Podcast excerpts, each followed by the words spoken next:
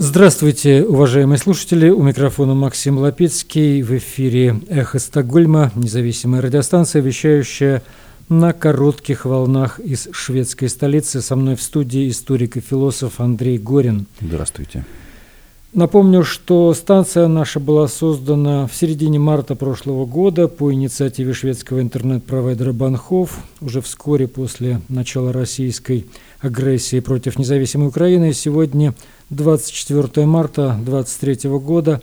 Полномасштабная война продолжается больше года, 393 дня.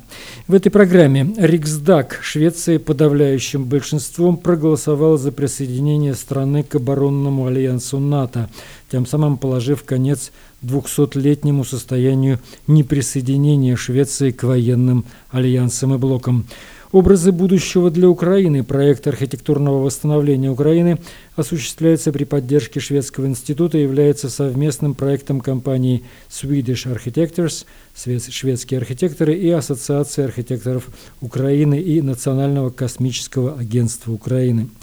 В стриме Марка Фейгина с Алексеем Арестовичем, который мы предложим вашему вниманию, речь идет о визите китайского лидера в Москву, визите, который никак не улучшит военное снабжение российской армии, продолжающей вести агрессивную войну в Украине. Там и другие темы, разумеется. Последствия привлечения Путина к суду в Гааге, куда российский кормчий не поедет, это еще одна наша тема. Китай и Россия, наступит ли сближение и в какой форме.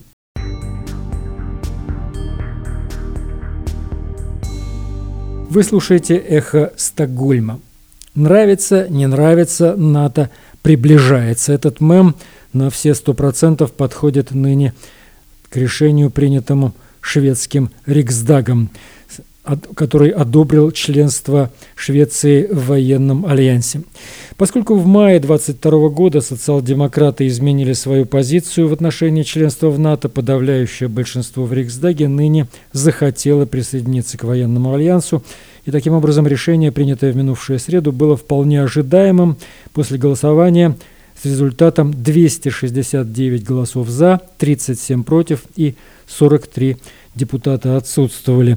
Было принято фактическое решение о членстве Швеции в НАТО. Социал-демократы проголосовали за, шведские демократы, умеренная центристская партия, либералы, христианские демократы проголосовали против членства в альянсе лишь левая партия и партия зеленых. Вот что говорил ее спикер Пер Болунд. В мире происходит множество войн и кризисов, и если Швеция не в НАТО, мы можем помочь принести мир. Тогда мы были свободны, нейтральны, открыты к диалогу с разными странами. Если бы мы в НАТО, мы больше не свободны, заявил Перболон, спикер партии «Зеленых». Ну, а остальные, естественно, говорили о той угрозе, которая сейчас возникла в мире, и когда шведское членство в НАТО создаст безопасность и более, большую стабильность для Швеции. В Швеции проходят семинары проекта «Образы будущего для Украины». Этот проект осуществляется при поддержке Шведского института и является совместным проектом с компанией «Шведские архитекторы» и Ассоциацией архитекторов Украины и Национальным космическим агентством Украины.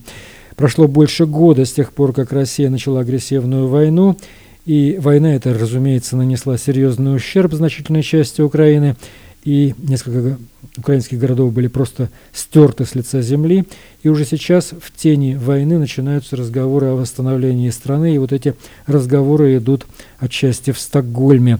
Мы должны думать о том, как построить страну, и как должны рассуждать архитекторы, чтобы создать новую Украину. Большую часть нашей страны, большая часть нашей страны состоит из старой советской архитектуры, и нам предстоит решить, как сделать, как построить страну в будущем. Мы строим совершенно новое или воссоздаем то, что когда-то было. Об этом говорила Ирина Мацевка, историк Харьковского архитектурного училища, приехавшего в Стокгольм. Она является одним из украинских сотрудников, которые приехали в Швецию вместе с коллегой Олегом Дроздовым, основателем Харьковской архитектурной школы. Они участвуют в этом проекте «Образы будущего для Украины». Вы слушаете «Эхо Стокгольма» и Андрей Горин с историческим анализом визита Си Цзиньпина в Москву.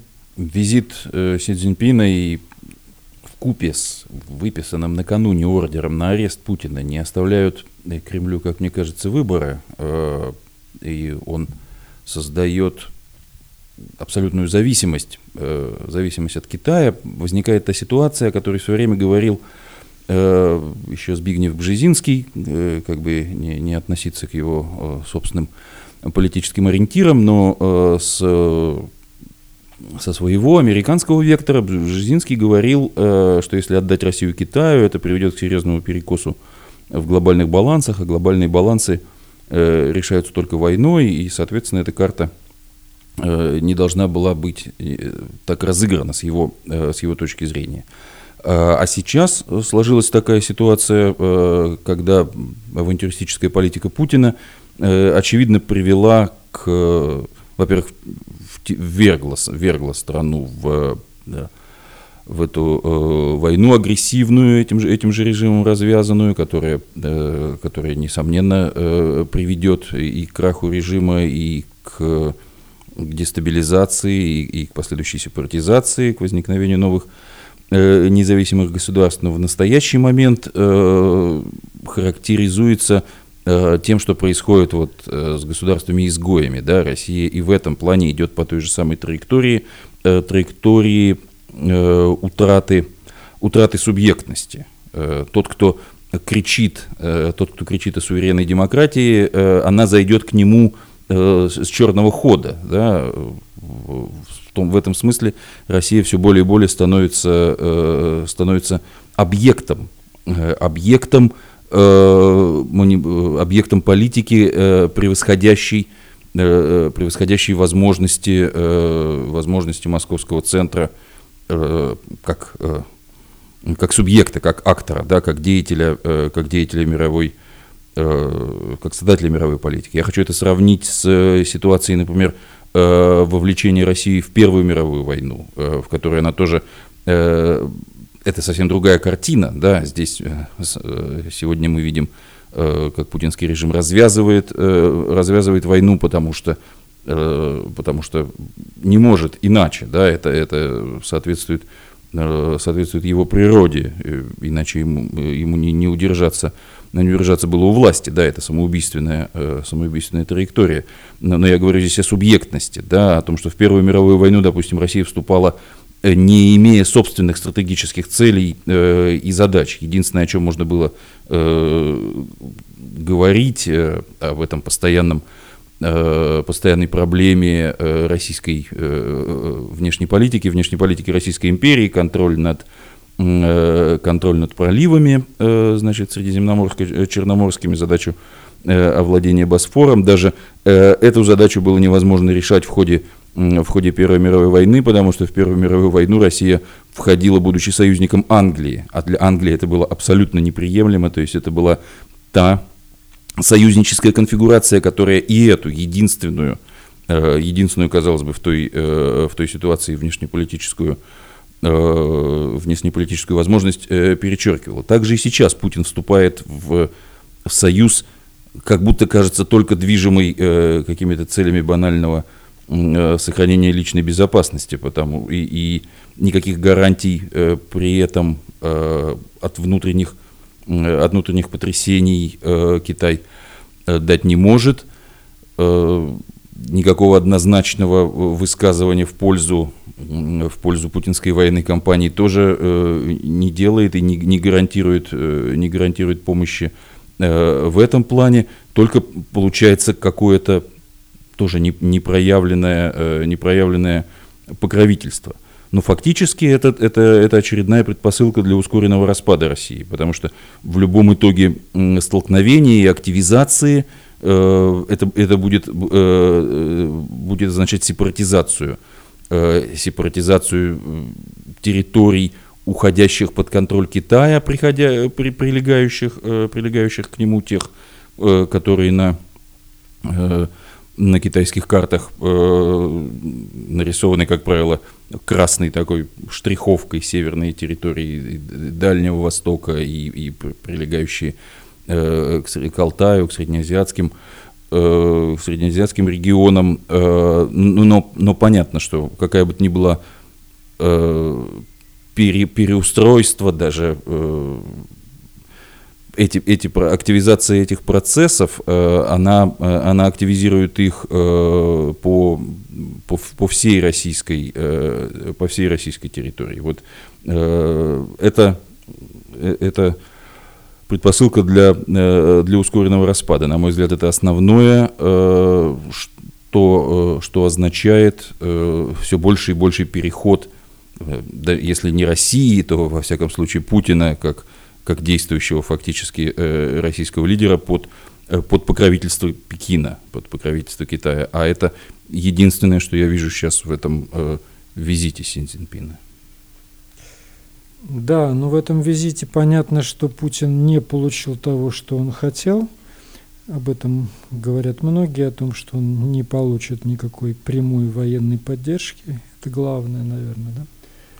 Ничего подобного, да, ни, ни, ничего подобного не предложено. То, что ему сейчас особенно остро необходимо, и уже э, понятно. Об этом, кстати, будет подробнее говорить Алексей Арестович в стриме с Марком Фегиным. Э, и еще, Андрей, несколько слов, может быть, скажете о последствиях привлечения Путина к Гаагскому трибуналу и некоторых других новостях. Пишут, э, ну, в самой, в самой России э, это э, проявилось э, в виде карикатурного, можно сказать, э, возбуждения Следственным комитетом. Дела э, на прокурора и судей Международного Э, суда в Гааге э, по статьям о привлечении заведомо невиновного к уголовной ответственности, соединенным с незаконным обвинением лица в совершении тяжкого или особо тяжкого преступления и так Любят далее. Они побредить Не буду, люди. да, хорошо, я бросаю даже дочитывать. Заведомо невиновным. До, вот дочитывать эту формулировку, там еще, там еще два придаточных предложения. Этот человек заведомо невиновен. Можно, да. можно все это найти и прочитать, да. даже не только на, на, на, на сайте Следственного комитета России, сколько Э, сколько в разных пабликах. Э, вот э, такая, такая, соответственно, реакция. Кстати, хочу упомянуть о том, что на днях прошла новость, что 17, 17 украинских детей из, из тех, которые депортированы, вернулись недавно, вернулись недавно в Украину. Это, это на украинском на, на украинском сайте и ресурсе «Дети войны» об этом, там вся, вся статистика.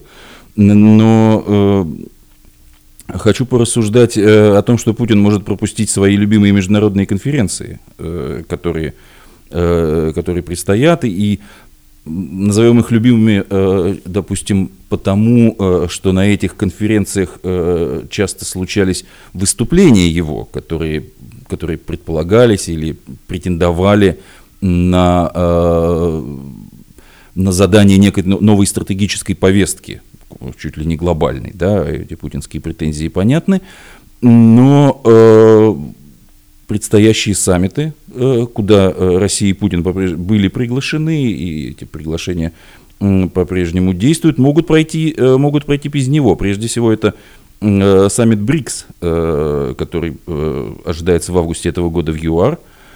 Э, пресс-секретарь президента ЮАР уже заявил о том, что республика осознает свои юридические обязанности арестовать Путина, если он окажется на их территории. Это, э, это прекрасно. И вообще ЮАР это не единственная страна э, условно дружественная России, э, заявившая о готовности арестовать Путина. То же самое, то же самое заявлял глава Министерства иностранных дел Бразилии, в частности. В декабре 2023 э, года ожидается саммит Большой Двадцатки, куда Россия по-прежнему входит, э, э, приглашена. Индия не ратифицировала римский статус, не, не обязана в этом плане выдавать, выдавать Путина Гаги, но уже в прошлом году, когда саммит проходил в Индонезии, Россию на нем представлял впервые не Путин, а глава МИД Лавров – несмотря на личное приглашение э, индонезийской стороны, так что, похоже, Путин уже тогда опасается выезжать в страны, где, э, где нужен некоторый, некоторый транзит, да, а, соответственно. Никуда бункерный не поедет. Воздушное пространство, это называется воздушное пространство третьих стран, оборач... становится для Путина все больше и большей проблемой, да, вот еще, э, еще такое обстоятельство. Форум АТС в ноябре 2023 года должен пройти в США. Соединенные Штаты тоже не являются членом Римского статута, но Байден назвал решение Международного уголовного суда обоснованным и считает Путина военным ну, преступником. В Америку-то он точно не поедет. Это уж... Наверное, нет.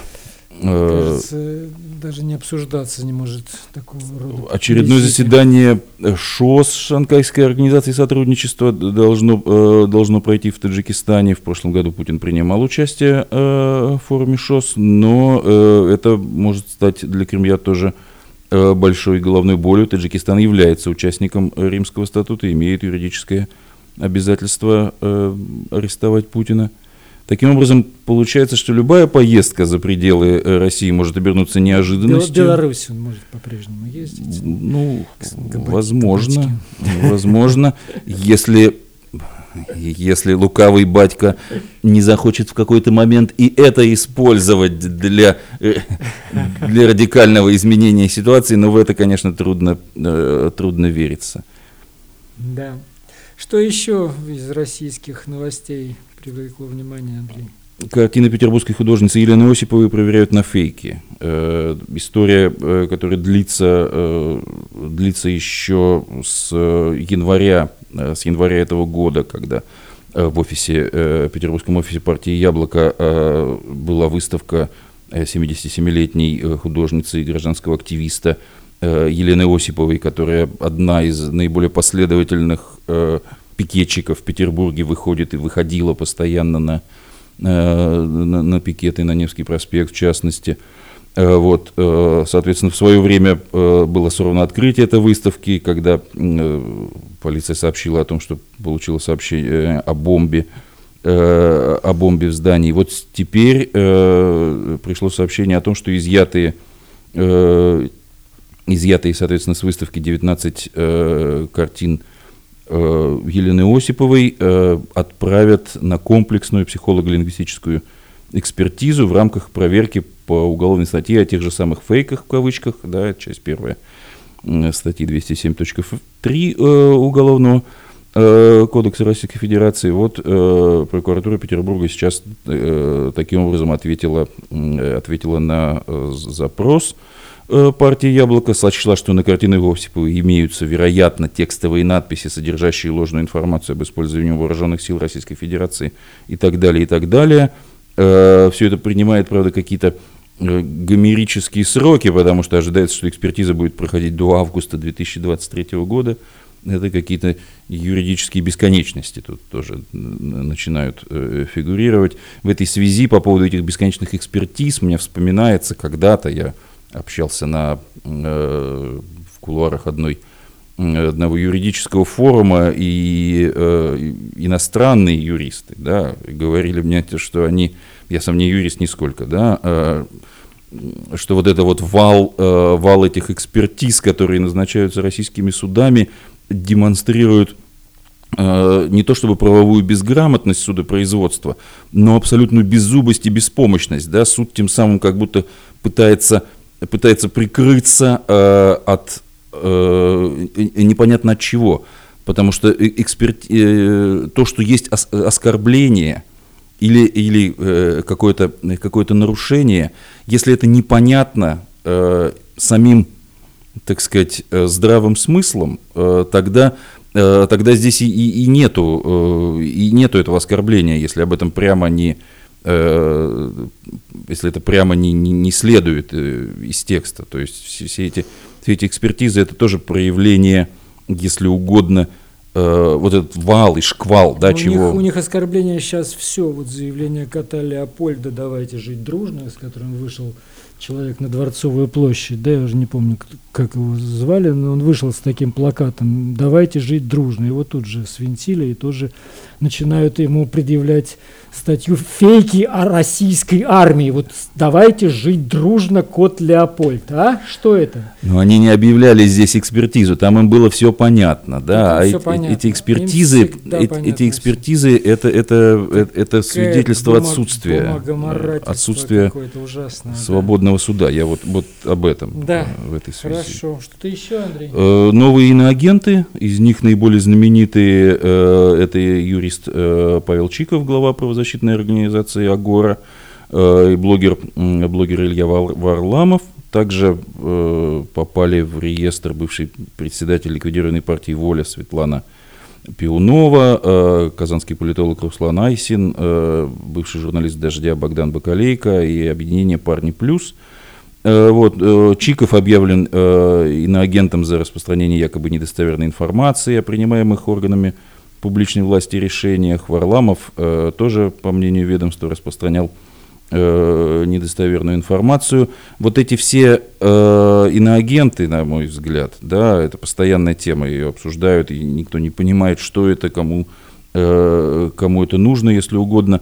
Э, это все э, элементы боязни, это все элементы э, страха э, и попытки, э, соответственно, российских властей маркировать таким образом на, на мой взгляд, это представляется наиболее, э, наиболее понятным в этой перспективе, хотя там может быть какая-то, какая угодно, разумеется, извращенная аппаратная логика, да, но, э, но вот, это вот, вот это вот маркирование, оно пытается подорвать, подорвать доверие, подорвать доверие любого, кто получит доступ к, к этому тексту, к этому посту, к этой Э, к этой, соответственно, информации, э, снабженной, э, если оно снабжено вот этой вот, вот этой безумной и бессмысленной плашкой, да, что, конечно, на мой взгляд, совершенно не, не нужно никому, никому использовать, но некоторые из включенных в этот список продолжают, продолжают, это,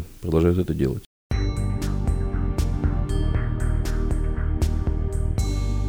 Вы слушаете «Эхо Стокгольма». Напомню, что мы в эфире по вторникам и субботам на коротких волнах, диапазон 31 метра, частота 9670 килогерц, в 10 вечера по киевскому и в 11 часов по московскому времени мы в эфире. Выкладываем программы на платформах Telegram, SoundCloud, Apple Podcast и YouTube. И сейчас у нас стрим правозащитника Марка Фейгина с украинским психологом и военным экспертом Алексеем Арестовичем.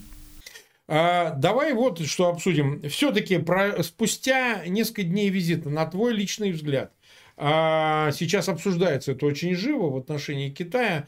Можно ли говорить о том, что Китай все-таки решится на помощь Москве в условиях такого некоторого нагнетания перед контрнаступлением украинских вооруженных сил и, и разговоров о том, что Москва его одна не выдержит этого давления, так сказать, военного, и, возможно, все-таки получит какую-то помощь от Китая. Ничего в твоей оценке не изменилось?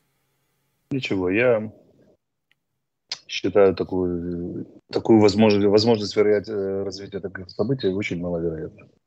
Очень маловероятно. По сумме причин, которые мы называли. Китаю крайне невыгодно этим заниматься, потому что он э, экспортозависимое государство с тяжелой, с непростой экономической ситуацией. Объем его торговли с Россией условно 200 миллиардов, а с остальным миром, большая часть из которого это государства, которые будут вводить санкции, почти 2 триллиона там или что-то около этого. Какой идиот будет этим заниматься? А, вот. Кроме того, там же правильно наблюдатели говорят, визит должен был быть три дня. А на третий день утром уехал Си Цзиньпинь улетел. Mm-hmm. То есть визит, похожий визит прошел по сокращенной программе. Это означает, что они о чем-то не договорились, скорее всего. Что это за улет утром такой? Правильно. А, вот. Конечно, это может быть вызвано разницей во времени, там, особенностями авиационных перелетов, но, честно говоря, у меня ощущение, что его подсократили. Что-то произошло, точнее, не произошло не способствует разрядке. Ну, из ближайших соображений это такое. Китай сказал, что помогать оружием не будет, а Путин сказал, что будет продолжать войну.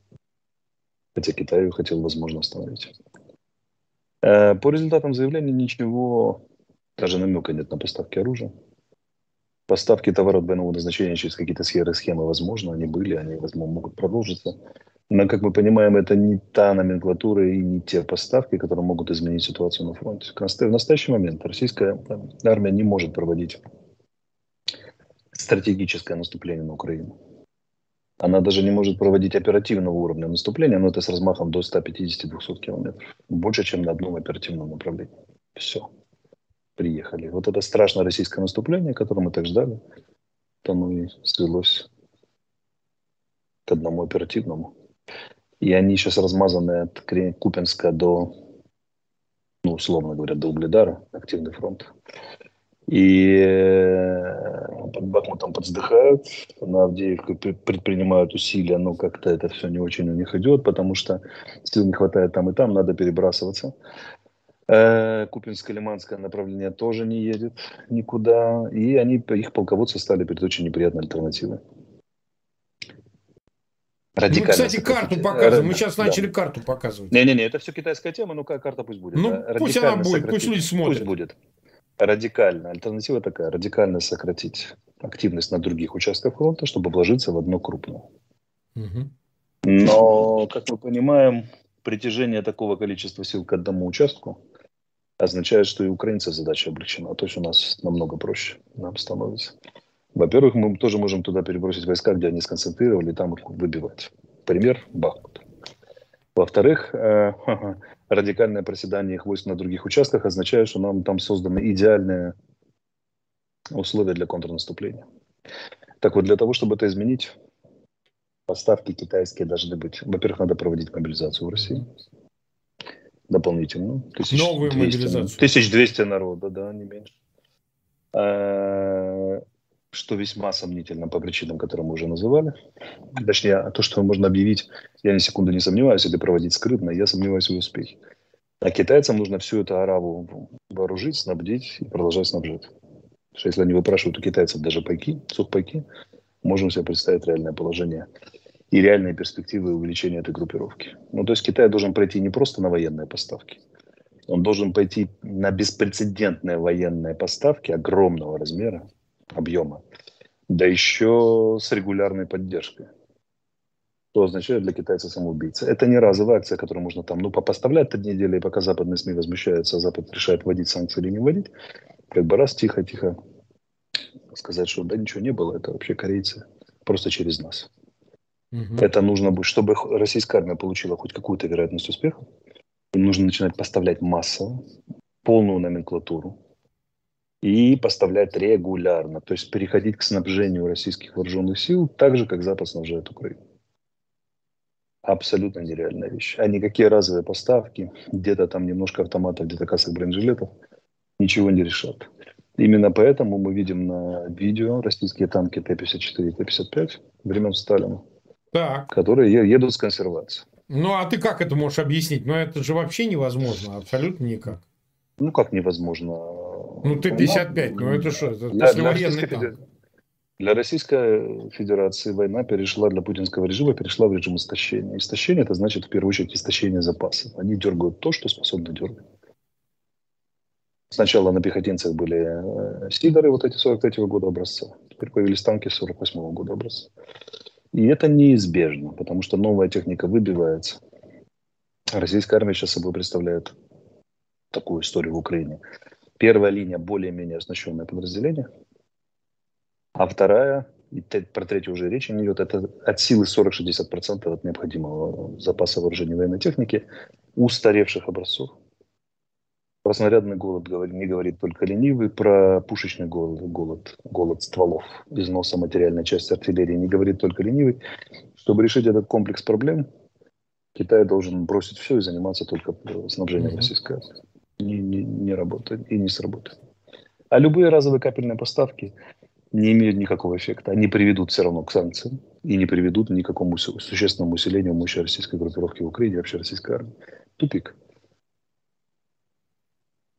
Так, ясно. Давай тогда пробежимся по фронту, чтобы как бы понять, э, собственно, что происходит, но в контексте нескольких заявлений. Например, тут вот сейчас мы карту показываем, начнем с Бахмута. Дело в том, что опять э, выпал, э, значит, Пригожин, сказал о том, что чуть ли не 70 тысяч в районе Краматорск-Славянск и насколько я понимаю, Константинов или Дружковку он назвал, сейчас боюсь соврать, э, сосредоточена группировка украинская. Правда, не правда, мы не знаем, это он так говорит. Он на карте там чертил, показывал, и что, мол, типа, здесь вполне может статься, что они опрокинут ЧВК «Вагнер» и двинуться дальше, и это направление удара, и пошли, пошли, и пошли, и пошли. Э, вот ты э, видишь такой вариант, потому что, взглядя на карту, ну, ну все-таки Бахмут находится в таком полуокружении. Это я сужу по карте. Действительно такой прорыв теоретический, чисто, как это говорит Пригожин, он, кстати, не первый день, об этом говорит, возможен, именно там, в районе Бахмута. Или это отвлекающая вещь, там, не знаю, как-то вот так. То говорят официально наши военные на уровне спикеров оперативных направлений, командования. Они говорят, что противник как это, подисчерпался под Бахмутом, и темпы интенсивность атак уменьшились по сравнению с теми, что были. Более того, была использована формулировка потерял, ну, она не очень военная такая, ну, может, это перевод с украинского был, не ковырно, я видел на русском. Потерял тактическую возможность взять Бахмут. Ну, это если переводить на русский язык, примерно звучит так, что общепонятный, да, что для гражданских э, силы и средства, то есть люди, материальные запасы, техника, там, снаряды и так далее, уже не позволяют, которые там у них в наличии, не позволяют решить задачу захвата Бахмута. Угу. Не получается. Просто по расчету не получается. Мы математика войны, да, считаем, сколько там на квадратный километр должно быть этих или на километр фронта должно быть этих сил средств, не получается. Если они Бахмут брать не, допустим, гипотетически, верим нашим спикерам военным, они не могут взять Бахмут, возникает вопрос, а что делать с этими нависшими над Бахмутом, вот этими флангами, да, да. которых Бахмут, Бахмут, э, вернее, Вагнер очень старался, обеспечив фланг наступления. Если они не могут его развивать, они не могут замкнуть Бахмут в окружении, то наступающие всегда находятся в очень уязвимом положении. Наступающие же не роют окопов, правильно? Угу. Не занимают оборону, не готовят дома к обороне, там, это не, не создают материальных запасов там, и прочие районы обороны, которые, ну, как это, которые вообще дело непростое, даже в инженерном отношении. То есть покопать, загородить. Кроме того, должна совершенствоваться непрерывно, как, как, например, оборона украинских войск. И создать такую даже начерно, даже окопы по грудь, это огромный кусок работы, да и времени на эти работы, которые не успевают. Наступающие войска находятся в очень уязвимом положении всегда. Они к обороне не готовы, и у них единственный выход – это что? Или отступать быстро-быстро, или уже побеждать, громить противника и оказываться в положении, когда ничего не угрожают. Они взяли, они победители и так далее. Если правда то, что говорит Пригожин, если правда то, что говорит военный спикер украинский, то э, Вагнер сейчас висит в таком зависшем положении, очень неприятно. Он, конечно, атакует, он еще наступает, там десантники пытаются российские другие войска, но постепенно исчерпывает боевой потенциал, необходимый для взятия города. И дальше вопрос. Удерживать за, за, занятые позиции?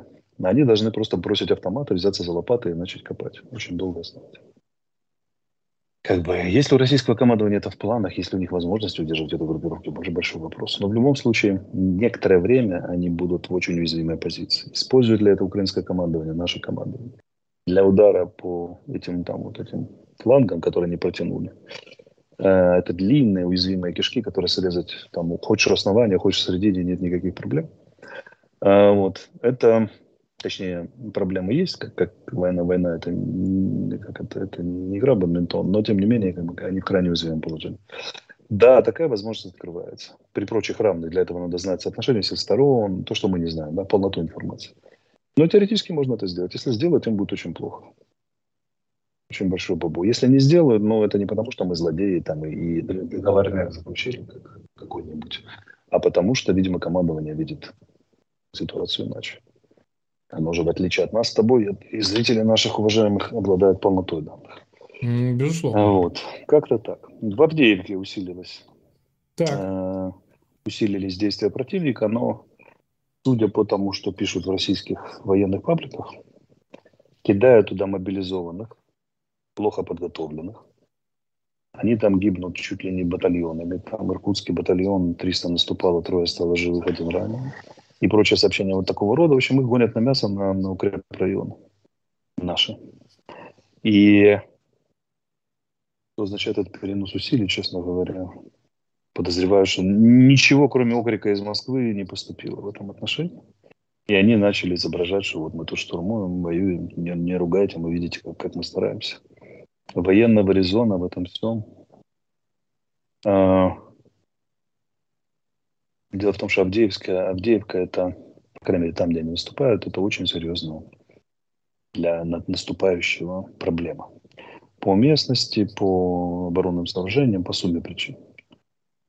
И вот эти вот забеги, конечно, с кучей трупов на полях, которые они оставляют перед нашими позициями, они, может быть, даже более бессмысленны, чем в Бахмуте, в Авдеевке.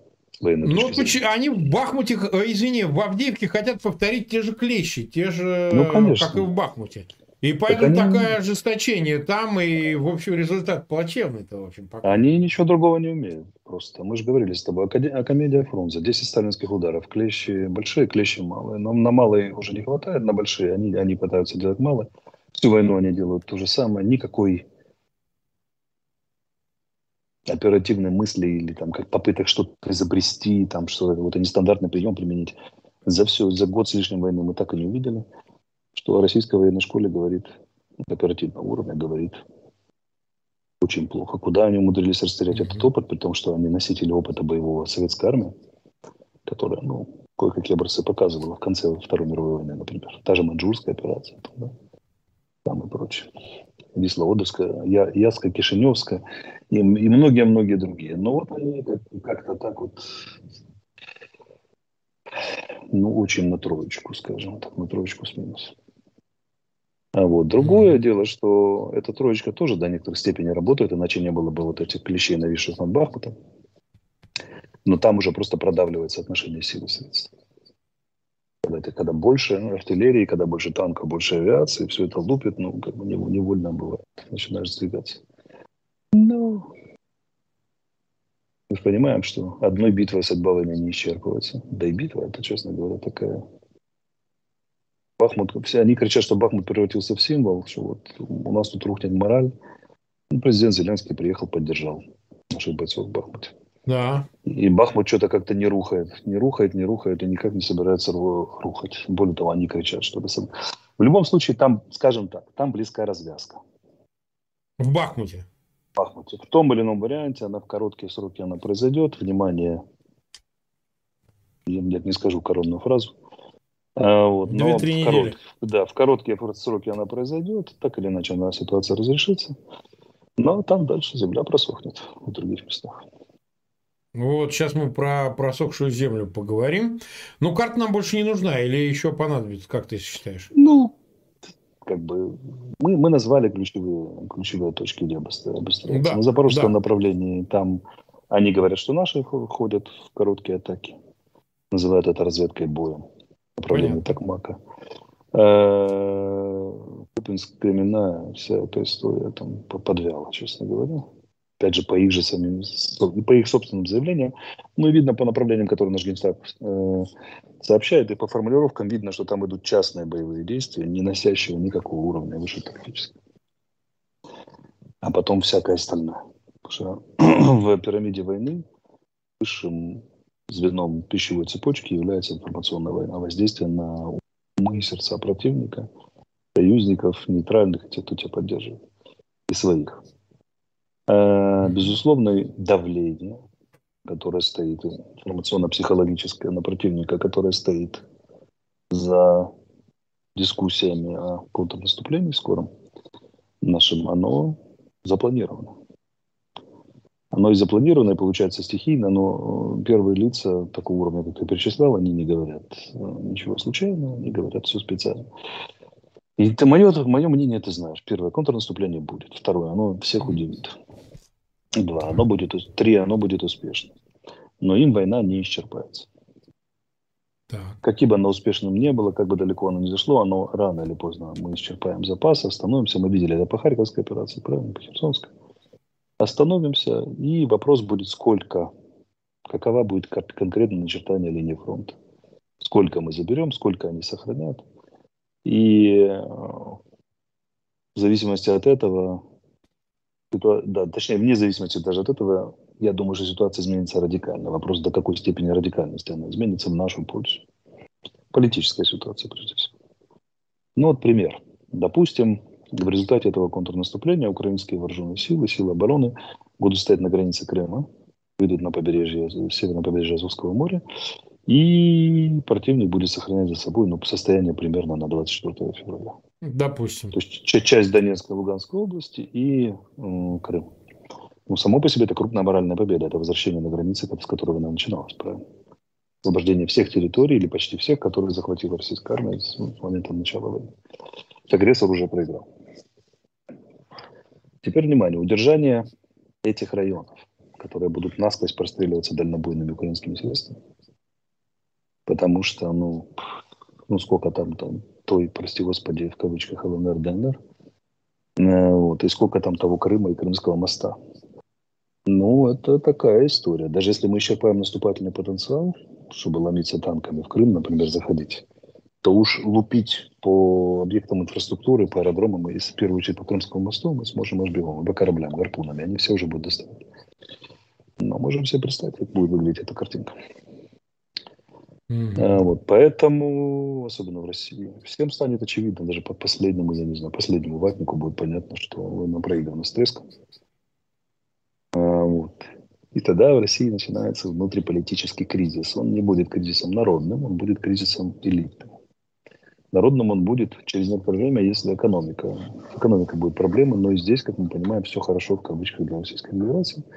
Потому что прошла информация о том, что там пытаются разрешить правительство добычу золота, слышал? На, на частной основе. Это же до чего надо довести людей, чтобы они копали золото, как мы у нас янтарь копают. Как бы, да, это, для меня это признак критической тяжести экономики. То есть они проедают золотой запас, чтобы покупать, поддерживать страны какие-то и так далее. А сведения о том, что они его тратят, были еще в январе. ну, то есть э, это будет решающим. Возможно, они сохранят mm-hmm. за собой часть территории. И тогда, чтобы нам освободить их, нам понадобится еще один цикл подготовки до вооружения и вторая серия контрнаступления. Тогда да. Сколько она займет, неизвестно, но мы видим, что это занимает почти полгода, если считать от ноября до, там, ну, до, до апреля-мая, как все называют, наблюдатели независимые. Ну, как бы полгода, да? Mm-hmm. Накопиться. Ну, может быть, Получается такие сроки полгода, да, да. да, снова займет так, такие сроки. А, вот. Но в любом случае это уже будет первая, совсем не та война, которая была. В том смысле, что смещена далеко на восток и на юг. И это будет даже не война в смысле, когда мы ждем от противника чего-то, что от нас потребует сверхусилий. Это будет добивание. Это будет фаза добивания, и все это прекрасно понимают. Это проигранная война, это разрушена российская экономика, санкции будут добивать, придушат, нет китайской помощи, огромные потери, пленные, разбитые, там сожженные танки, ла-ла-ла, все Харьковская операция на больших территориях. Ну, и они там вцепятся в клочок земли и будут пытаться его удерживать, э, загоняя туда десятки тысяч новых мобилизованных, которые будут хватать вообще без всякой подготовки и кидать. Ну, мы будем это все перемешивать с землей. Значит, смотри, э, президент Финляндии подписал закон о вступлении страны в НАТО.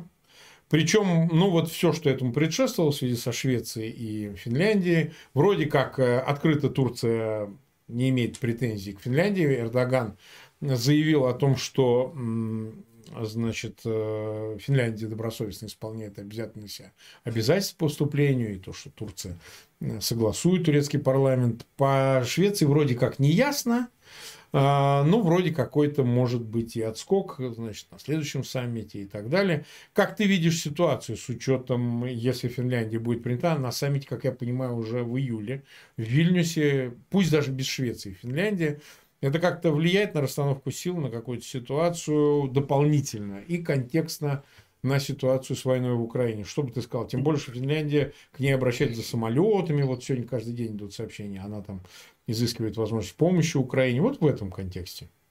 Давайте так. Швеция, во-первых, находится в сумме военных союзов, которые, несмотря на формальный нейтралитет, которые обеспечивают ее безопасность. Напоминаю, что не далее, не далее, как полгодика назад, американцы пообещали, что Швецию будут защищать так, в случае чего, как будто она страна НАТО. Этого заявления предостаточно. Значит, что касается Турции. 14 мая там выборы президента Турции, хотя Эрдоган, безусловно, говорит, никаких серьезных решений не будет приниматься по такому ключевому больному вопросу до, до выборов, мы понимаем, турецких. Зато после выборов, наоборот, они могут быть приняты с э, удив... удивитель... удивли... удиви... скоростью, которая всех удивит, скажем так. Ну, потому что Эрдоган играет на теме сожженного Корана, да, Швеция, которая там курских экстремистов у себя приютила и так далее. Тогда выгодно разыгрывать как карту на выборах, консолидируя свое, скажем так, происламское большинство. И э, слово не очень наковырное, но ну, как бы мы понимаем, да, что противостояние это светский город, да. с, с, что с религиозной деревней, там, если в общих чертах говорит Турция. а вот Эрдоган исламскую карту исламскую разыгрывает по полной, то выборы должны пройти. Мало будет. Ну, так вот осталось, слава богу. да, это все может быстро измениться после этого, и Швеция неожиданно окажется тоже приемлемой и быстро вступит. Вот, кроме того, американцы ведут работу с э, турками, ну а кроме того, вступление Швеции, вернее, Финляндии, которая вместе со Швецией подала, находится в оборонном союзе. Но мы же понимаем, что как бы, даже если вдруг произойдет невероятное, Швеция не вступит, Финляндия вступит раньше, через полгода примут. Но до этого, mm-hmm. это же формально, формальная будет интеграция. До этого совместимость войск, оборонные планы, гарантии безопасности Швеции, ее участие в операциях в Балтийском море, направленной против Российской Федерации, военной активности, угрозы, которую он несет. Ничего же не поменялось, как, как шло, так и будет. Они и так были всегда интегрированы в эти оборонные союзы. Ну, то есть, ну, будет формальное вступление на полгода позже. Или на год. Не страшно. Даже это берем самый крайний сценарий. Но я почему-то думаю, что шансы на то, что все будет хорошо, велики. Угу. Так, э, ну вот смотри, мы уже 30, почти больше 30 минут в эфире, у нас чуть-чуть еще есть времени. Э, смотри, ну не перестают нас э, радовать две темы, да. Одна касается, если ты видел, Кирби прокомментировал награждение, э, видел, да, но я расскажу зрителям, награждение э, пилотов военных э, российских за то, что они сбили беспилотник американский. Причем как? Ну, оторвался хвост, они его поливали этим горючим. Ну и, соответственно, значит, Кирби сказал, что они идиоты, поскольку опасное сближение с американским беспилотником могло привести, собственно говоря, к столкновению, в результате которого пострадала бы военная машина российская. Вот. А награждать их это еще больше идиотизм, потому что это не воздушный бой, и, собственно, ничем не грозивший, непонятно, в чем здесь героизм-то, собственно, поливать его керосином. А, на это обиделись, на это отвечали Кирби, что там, типа, сам дурак по принципу. Но, в принципе, их наградили за вот эту воздушную атаку, в результате которой все-таки удалось сбить этот беспилотник. Ну, действительно, какая-то гротескная ситуация. Казалось бы, ничего не, не грозило, из чего бы это награждать, и в чем здесь подвиг, совершенно непонятно. Но из этого сделали публичное такое мероприятие и тому подобное.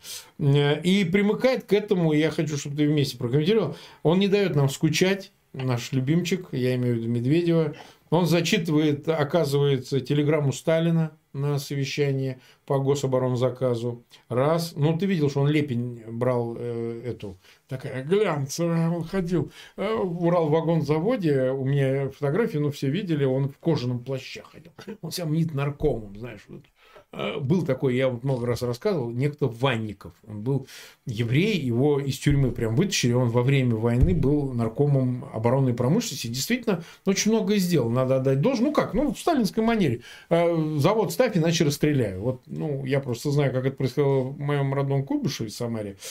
Там именно так устраивался завод Воронежский авиационный, значит, производил эти илы и так далее, и так далее.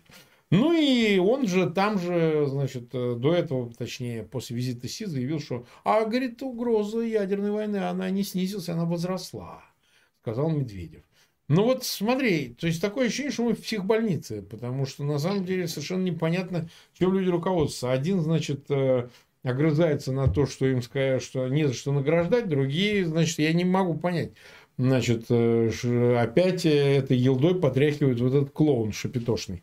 На твой взгляд, здесь как вообще э, этим всем сочетание? И одно и второе, ты тогда прокомментируй.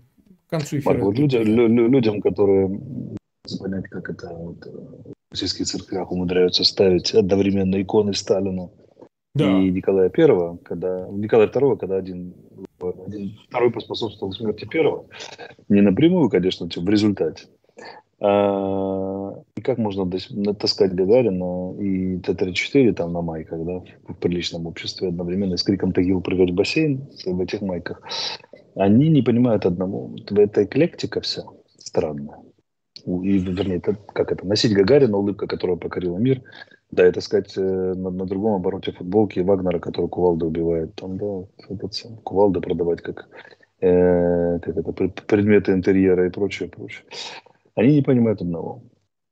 Настолько деморализованная путинская верхушка и деморализует Россию, что у них нет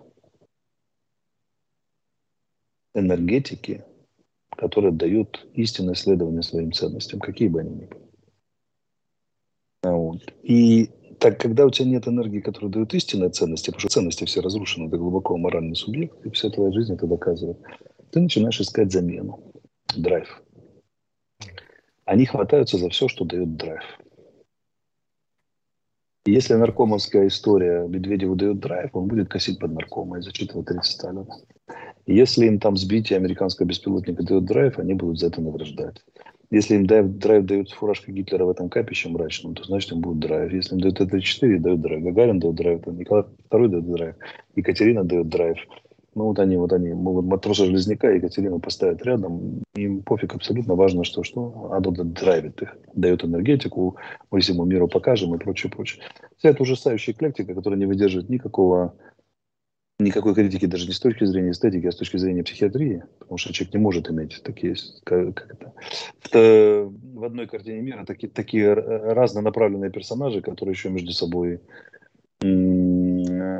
между собой враждовали, да, и мечтали друг друга закопать, они как бы во славу России. Неважно, какая слава. Большевички несли славу России на, на штыках, либо Екатерина раздвигала просторы. Там. Это, важно, что раздвигали, значит, значит, вот уже слава России. Это типичная картина психики очень деморализованных людей, не имеющих mm-hmm. реальной ценности, не имеющих реальных ориентиров политических, идеологических, там, геополитических, как это, э, мировоззренческих. Никогда нужно просто допинговаться тем, что, тем, что работает. Кокс, значит, кокс. Кокс, смешанный с э, активированным углем, значит, значит, с чем-то его не мешает. Зубным порошком, значит, такой, лишь бы было. Нужен, потому что вот, представим себе вот, жизнь медведя. Вот он утром проснулся. Для чего? Один день Буратино, как мы раньше говорили. Для чего? Они летят на Марс? Нет. Они возобновляют энергетику, зеленый переход хотят обеспечить? Нет. Они там мечтают предотвратить экологическую катастрофу? Нет. Они хотят, что там, чтобы победила вера в Христа на всем земном шаре? Нет. Они хотят, чтобы знамя пророка было в каждом доме? Нет. Чем они руководствуются, в чем драйв? Они хотят, чтобы Будда, весь мир уверовал в Будду, да, и медитировать? Нет, у них вообще ничего нет. Ничего.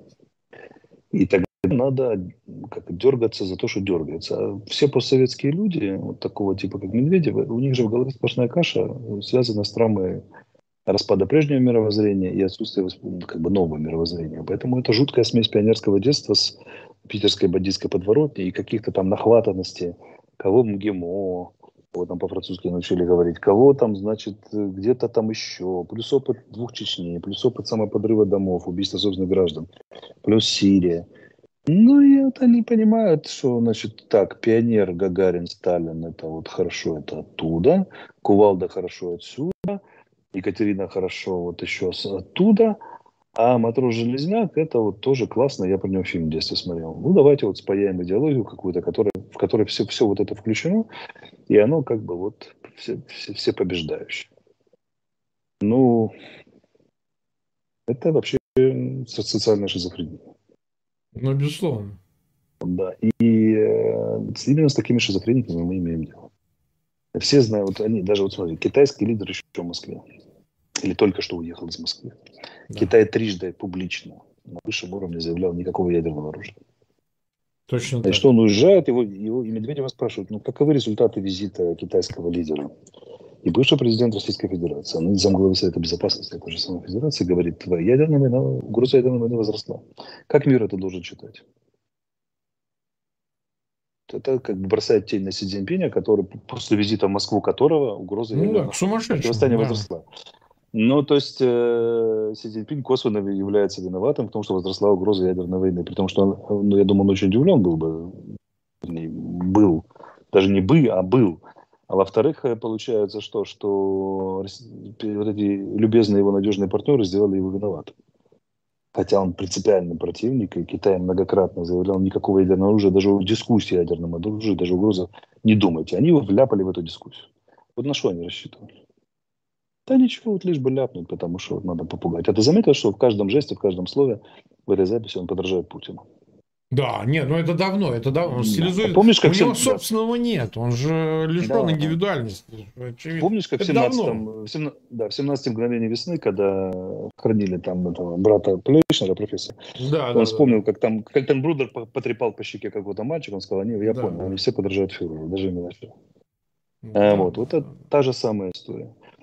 И э, когда у тебя нет своего, и нет за что бороться, действовать, просыпаться, на яичницу на вилку наматывать, ну, ты будешь шататься от фонаря до фонаря, от батарейки к батарейке, которая тебя хоть чуть-чуть заряжает. Но это, это хорошо, это даже плохо очень в быту. Таких людей надо сдавать врачам, чтобы они курс коррекции проводили. Но когда это бывший президент ядерной державы, понимаем, да, где они там все такие.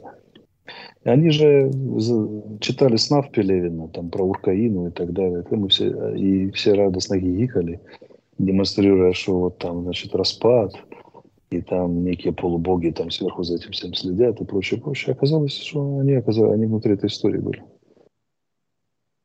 Что Украина – это не Украина, а это они. Украина. И страна, Ну да. победившая, да, когда у тебя вместо мозгов чуть- чуть-чуть АУЕ, чуть-чуть наркомовских, чуть-чуть 100 грамм принятых с утра, чуть-чуть там, эти самые, чуть- чуть-чуть там Екатерины Великой, которой он, великий лидер советуется, и Петр Первый, выясняется, что ты слова сказать не можешь, чтобы не подставить тех партнеров, которые тебя еще по какой-то причине эксплуатируют и с тобой имеют дело и приглашают тебя с визитом в Китай. Ну, если в любой нормальной стране, это был бы грандиозный скандал. Я так понимаю, китайцы просто то, тоже поняли, как это, пережили это как грандиозный скандал, но уже по- понимают, с кем, с как- насколько невменяемыми людьми они имеют дело, поэтому даже не стали ничего говорить, потому что оно же, оно же бы выползло и что-нибудь еще такое сказало, что еще больше усугубило ситуацию. С восточным принципом сохранения лица Китаю надо было отрабатывать там, где он назад, где он, где он не хочет отрабатывать, и где хочет еще поэксплуатировать. Ну, шизофреники. Ну, ну что, что ты будешь делать?